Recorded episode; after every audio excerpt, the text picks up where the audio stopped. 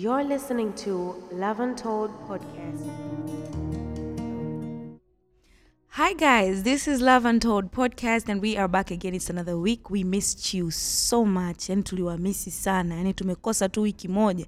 Lakini tujitetee tulikuwa kwenye huduma jamani. Logistics zikawa ni ngumu. My name is Lisa Ruth na niko na rafiki yangu. Hi Robin. hello How are you? I'm very fine namshukuru mungu Nilikumisi rafiki yangu. Ah, mi pia its uh, ni jumapili moja lakini its very long naona kama ni miezi sita hatujafanya podcast. yeah. So uh, leo tunazungumza nini Robin? Mm, tunataka leo tuzungumzie uh, moja kati ya tabia ambazo sio nzuri tabia ya kurithi maadui We? Mhm. yeah. which is uh, watu wengi tuna tume, tume, tunaishi kwenye jamii ambayo kwa sababu mi ni rafiki yako afu kuna rafiki yangu ambaye wewe mnazungumza naye lakini mimi kwa sababu huyo rafiki yangu nimegombana naye na wewe unazungumza naye basi mimi nataka wewe tena msi, msizungumze tena yani muwe na, na nyie muwe maadui yani tuwe maadui double plus which is so bad. Na pia biblia haihimizi hai, hicho kitu na ni dhambi yani ni, ni moja kati ya dhambi mbaya. Kwa nini urithi adui ambaye ha- wewe hujagombana naye huna shida naye lakini tu kwa sababu rafiki yako ni adui yake na unataka uwe adui wa rafiki yako which is so bad Sasa kama sisi vijana wadogo sasa hivi ambao tunakuwa katika wokovu, katika maisha, ni muhimu tukajifunza hivi vitu mapema sana, ili tusiweze kurudia labda makosa yaliyofanyika na baba zetu na mama zetu na kizazi kilichopita. We can do better. Umeona, as Christian youths we can do better. Umeona, na lengo la hii ni actually kutuponya na tujue tunafanya nini. Umeona? Kama vijana wa kikristo solution ni nini? Umeona? Sababu una, unaweza ukakuta unaingia kwenye mazingira mapya na unakuta mahala hapo kuna labels. Umeona? Kwamba hii sehemu sisi huwa hatumpendi robin. Na wewe ni mgeni. Kama kijana wa kikristo unafanyaje unaendeleza kwa kurithi kwamba robin ni mtu mbaya. Ina maana hata robin akiwa yeye ndiye mwenye maelekezo ya kukusaidia mahala pale utakosa.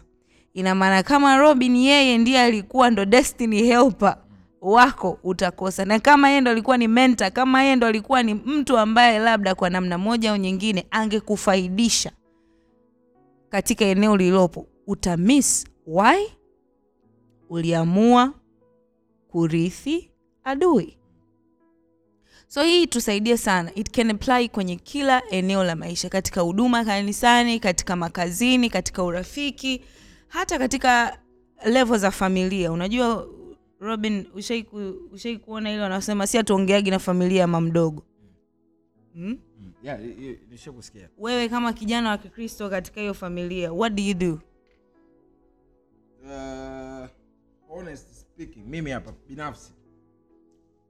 Tuendelee tu. Mitambo huko jamani ilitikisika kidogo. Anyways mimi mimi mimi mimi nielezee family wise eh? amna yani, yani kama General, situation kama hiyo. What, what do you do? Nani- kwanza kuna jamaa mmoja ashai kunishauri. Aliniambia hivi ukienda sehemu kama ni mara yako ya kwanza ndo labda let's say ndo unaanza kufanya kazi. Aisema njia nzuri ya kujifunza mambo kwenye hiyo ofisi punguza sana kuongeongea na watu wengi like umeenda lunch huu umemuuliza kuhusu kitu fulani umemuuliza. Ndo hizo zinazaga story nakwambia we yule dada as yani, yani she's not a good person. Manake na wewe tu utaanza kuishi kwenye mazingira kwamba she's not a good person. kumbe ni mtu tu labda na uhazama naye. Unaelewa? So akaniambia it's best. Hata kama ukisikia story kuhusu mtu kwa mfano mi nikasikia story kuhusu mtu tukisema labda huyu mtu ana ubaya au ofisi nzima inamwongelea kwa ubaya au let's say shangazi yako mmoja yani ana roho mbaya then how do you prove una, unavaa roho za watu ambao waliona yule mtu ana roho mbaya lakini wewe you are not satisfied kwamba kweli huyu mtu ana roho mbaya at that extent? Na yule jamaa aliniambia kitu kimoja akaniambia hivi akaniambia kuepuka hivyo vitu epuka sana magenge magenge ambayo unaona kabisa hayawezi kukusaidia. Na mm. njia pekee ni kumpa mtu nafasi kwenye maisha kwamba okay, let me say lisa na roho mbaya mbona waongei naye? Let me take a shot. Alafu umeongea kitu kizuri unakuta huyo mtu ambaye nyie mna mna like try kum, kumtoa kwenye kwenye system kumbe ndo mwenye ramani nzima ndo mwenye ndo mwenye njia nzima how to go about. Mm. watu wengi huwa hatufahamu hilo. It's very true. Sasa tunaweza tukaona mifano ya uhasama. Uona hata biblically. Tunaona kain na abel baada ya ile laana ya kaini tunaona uzao wa kaini wote wanaofuata wanachukiwa na kuwindwa kuuawa kwa sababu ya ile laana. Umeona? Sasa unaweza ukaona ni kitu ambacho kina result to violence. Umeona? Ina maana watu wote watakaokutana na hawa watu ni either wawapige yani as the, as a way to avenge au kufanya revenge ya kile kitu kaini alichokifanya huko nyuma. Unakuta saa zingine hata sisi unashangaa yani we should break that circle of hatred yani ifike mahala sisi wenyewe tukubali kwamba sisi tuko tofauti. We are going to take a different approach. Ni kweli familia yetu ilikuwa izungumzi na familia ya mjomba toka awali. Lakini mimi nita create a different approach. Kwa sababu gani? Sisi mfano wetu halisi ni yesu kristo. Hatuna mfano mwingine. Tunaitwa kuwa kama yeye tunaitwa kuwa yeye hapa duniani. Ili watu wengine waelewe huyu yesu ni nani kwa sababu kama watu wengine ikitokea ikitokea ugomvi wana result kwenye violence sasa tuna tofauti gani na watu wa dunia?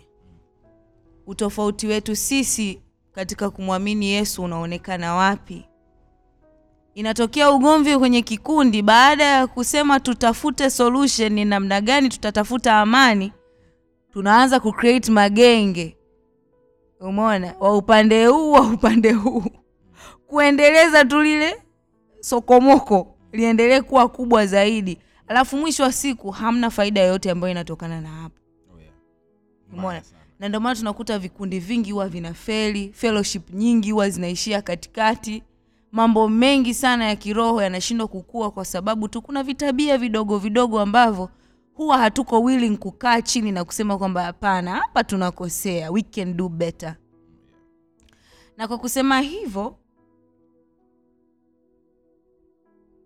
kuna mwito wa upendo a call to love ambao yesu alitufundisha. Ukifungua kitabu cha luka sura ya sita utaenda kusoma kuanzia mstari wa ishiri na saba hadi thelathini na sita. Umeona? Yesu alikuwa na, anafundisha wanafunzi wake jinsi ya kuwapenda maadui zao. Umeona na kuwafanyia mema wale wanaowachukia. Unaweza ukasema kwa nini yesu katika vitu vyote vya kutufundisha angetufundisha basi namna ya kupata hela au namna ya kufanya nini? Kwa nini alikuwa anafundisha vitu kama hivi? Eti vitu vya kumpenda jirani ya, vya kumpenda adui yako vya kumwombea anayekuchukia ni vitu vigumu. Lakini kwa nini yesu alikuwa anavifundisha? Kwa sababu ni katika hivi vitu vidogo vidogo ambavyo sisi tunaviona havina umaana ndivyo vinavyotuletea upekee wa kutua, wa kutuweza kututambua sisi ni kina nani kwamba oh kumbe watu wa duniani na watu wanaomwamini kristo utofauti uko hapa. How they result kwenye vitu kama hivi? Solution wanazokuja nazo kwenye mambo kama haya. Ndivyo zinavyotutofautisha. Na kwa namna hiyo tunajikuta tunatangaza injili zaidi kuliko hata kusimama madhabauni na kuhubiri. Can i get an amen? Amen jesus says love your enemies wapende maadui zako. Do good to those who hate you wafanyie mema wale wanaokuudhi. Bless those who curse you. Wabariki wanaokutusi. Sasa kwa kiswahili hapo naitranslate mwenyewe hapo. Unaona hivi ni, ni, ni, ni kitu kirahisi kweli wale wanaokutamkia mabaya wewe useme unawabariki? Ni kitu kigumu. Mara nyingi sana anayekutamkia neno baya wewe unatafuta baya zaidi unamrudishia. Umeona? Alafu anasema pia waombee wale wanaokumistreat au kunyanyasa wanaoku- wanaokutreat vibaya. Umeona? Yesu anasema kwamba tuwaombee. Ni ngumu. Anaenda mbali asema if someone slaps you akikupiga shavu la huku mgeuzie na akikupokonya koti mpe na shati. Haya ni mafundisho ambayo ukiyasoma ni raha kuyasoma. Yaani kuna namna unaweza ukasema ah yani unajua eh. lakini ikija kwenye mahali ya kusema kwamba niifanye practically that is where it's hard. Kaka mi nikikuzaa baba mungu atujaribu basi. Yani hata nikuchape tu mi ndakurudishia sitogeuza. Ah, unaona eh? na kuna msemo siku hizi mi am not jesus. I'll beat you up. Umeona? ume- ume- umenikumbusha kitu kizuri. Um, kuna hiyo hiyo reference ya hiyo kitabu cha luka. Kuna kitabu i think ni zaburi. Nasema kwamba ukifanya hivyo unampalia makaa ya moto kwenye kichwa chake like mtu anaanza kujiquestion like wanasema kill them with kindness. Unakaa unataka kuwaua sana waue kwa upendo. Yeah. na unajua mtu yani sasa lisa you do bad to me. Au you do bad to a friend. I should not also do bad to you. Lakini i should act yani, yani yesu anachotaka ni kwamba mtu anapokufanyia ubaya usiende ndani ukakaa chini ukaanza kuplan schedule yako ya wewe kwanza tena nayo unataka kwenda kumfanyia ubaya. Mm. jesus wants mtu amekufanyia ubaya kaa chini weka schedule ya kumpenda zaidi. Na tukatai tukubali. Tunachokiongelea ni fundamental principle ya christian faith. Ni principle kubwa sana katika imani yetu ya kikristo kuwa hivi. Ni principle kubwa upendo. ya imani yetu na mtu mwingine ana, ana unajua ukitaka upime utaka upime ukristo wako angalia pale ambapo mtu anapokuudhi the first action you take. Of course biblia inasema muwe na hasira lakini msikubali kwamba the day is over na ujaachilia kile ambacho umekuwa umekihold. Ukiona umehold something for years and years and years anyway umemshikilia mtu miaka na miaka na miaka since way back wazazi wako yani wewe umekuwa unakwambiaga tu fulani fulani na wewe pia umekuwa umekuwa mtu mzima umelihold hilo hilo hilo. You don't even take initiative kwamba okay mbona wana how am I a christian kama yeah. hivi kuna kitu mingine anashangazaga. Ushai kumsikia mtu anakwambia mi namchukiaga tu. From nowhere. Ushai kumsikia mtu hivyo? Yeah. ukimuuliza kwani unamchukia?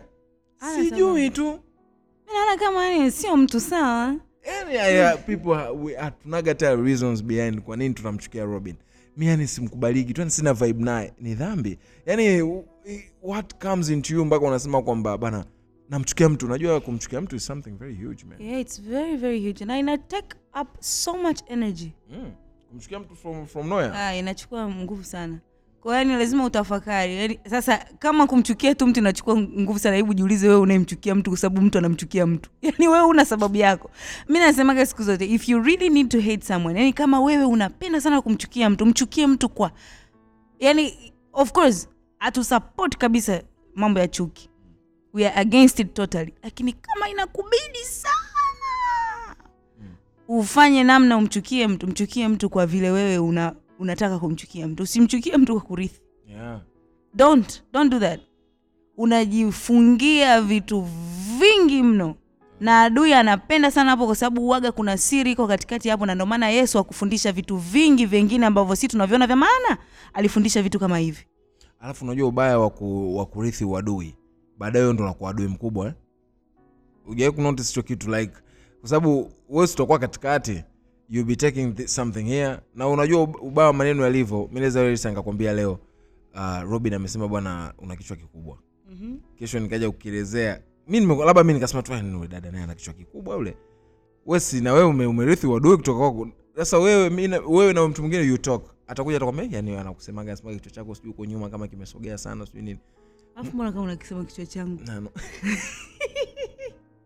mwisho wa siku wale watu siku imetokea peace upon them wewe umekuwa katikati sasa. Unafanyaje? Ah, mbaya sana. Unaona ambavyo kuna disadvantages. Disadvantages ni kubwa sana kwa sababu ulisha create na wewe mwenyewe ulikuwa unaupepelea huo uadui ili ukoleze urafiki wako wa huku alafu watu wakipatana unashindwa na mahali pa kusimama. Jamani tusiwe watu wa kuchochea ugomvi. Hebu epuka. Yaani wewe siku zote kuwa ni mtaka amani. Kwako mwenyewe lakini pia hata kwa watu wengine. Hata ukiona kuna um, kuna swali uliniuliza off mic ulisema hivi wewe ikitokea mimi kuna mtu tumegombana alafu wewe una, ya, a- eh, mimi hapa kuna mtu nimegombana naye alafu unaniona mimi nazungumza naye utajisikiaje? Mona kama rafiki yangu nitategemea wewe uwe ni mstari wa mbele kuwa a peacemaker between mimi na huyo mtu. Oh, yeah. umeona? Its not about yeye eti huyo rafiki yako kwamba ndo loyo sana eti ndo kuubeba uadui hapana. As christians unatakiwa kuwa mstari wa mbele kuwa mpatanishi sio mfarakanishi. Siku zote uwe ni mtu ambaye unapenda kuunga watu unapenda kuunga vikundi yani unapenda kucreate amani katika eneo. Usiwe muondoa amani. Umeona? Yani usiwe hata kama ni kweli watu wamegombana hata kama ni kweli watu wamezozana tafuta njia ya kuwapatanisha. Usiwe ni mtu wa kutafuta yani bora basi ukae pembeni ukae kimya kuliko ukaanza kuingilia kati alafu ukaingilia kati kwa lengo la kuharibu zaidi na kufarakanisha. Ni dhambi kubwa sana. Lakini pia ukijiuliza kwa nini yesu alikuwa anafundisha kuhusu hichi kitu unaweza ukasema ni kitu fulani hivi ambacho hakiwezekani. Yaani unajua kuna vitu yesu alikuwa anaviongea wewe mwenyewe unasema mmm, hii ni yesu mwenyewe bana hii we, mimi siwezi au mimi haiwezekani. Unaweza mtu mwingine anaweza akasema pia ni sign ya weakness. Wanaichukuliaga kama ni point ya wanasema uzwazwa uzuzu yani wakristo haya wewe yani mtu anakuoneaonea tu. Alafu unakuwa hivyo as if mnageuza yale mafundisho ambayo yesu alifundisha ni kana kwamba alikuwa na justify kwamba watu wengine watuonee. Alikuwa na justify violence alikuwa na justify uonevu. Hapana. Yesu alikuwa anatuita kwenye upendo.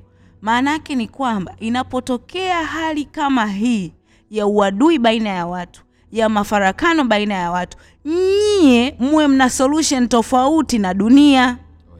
Umeona? Maana duniani tutapelekana mahakamani tutaweza, lakini yesu anasema hapana. Kama inawezekana msameheane kabla hamjapelekana mara- mahakamani do that. Umeona? Yesu anasema tusamehe kwa hiyo unakuta ukitaka kung'ang'ana na kile dunia inasema lazima ukidrop kile yesu anasema. Ukitaka kukishikilia kile yesu anasema ni lazima udrop kile dunia inafanyaje? Alafu- alafu- Inasema. alafu kitu kizuri sana. Unajua watu wanaweza wakajua labda hivi vitu ni, ni kwenye bible tu. No. Kwenye sheria ndio maana mahakamani wakasema people should start with mediation arbitration eh, yeah, unaelewa? conciliation. Yani lengo ni kwamba wanaogopa sana kwa sababu nyie watu inawezekana sometimes unajua un- kuna couples. unaona mnapelekana mahakamani huko yanakuwa mambo mnatazamanaje? like guys kwa nini msikae chini? You guys meditate mfanye mediation mfanye arbitration mfanye conciliation mwangalie. Inawezekana kuna kasehemu tu ni kadogo mnaweza muliteleza labda mkakaa chini na mkapata suluhisho kuliko mkakubali kwenda kwenye dispute kubwa zaidi ambayo itatenganisha hata familia watoto wakaseparate na vitu vingine. Na kitu kingine unavyoangalia maadui zako kama maadui zako mara nyingi sana unawaona kama ni, ni kizingiti wewe kufikia malengo yako. Siku zote utawatazama kama ni watu ambao wanakuweka katika position ya wewe kutokuwa safe. Kwa siku zote utakuwa ni mtu mwenye kujihami. Siku zote ni mtu ambaye utakuwa kila kitu anachokifanya wewe unaweza ukaona ni attack. Yaani unakuwa unaishi maisha fulani hivi ambayo sio mazuri lakini unavyowapenda maadui zako utawatazama kama ni binadamu ambao wana perspective zao. Umeona? Kuna understanding ambayo huenda wewe hukuelewa na huenda usiweze kuelewa kwa sababu sisi ni binadamu utaichukulia kana kwamba ni opportunity ya wewe kuelewa upande mwingine wa mtu mwingine anavyofikiri.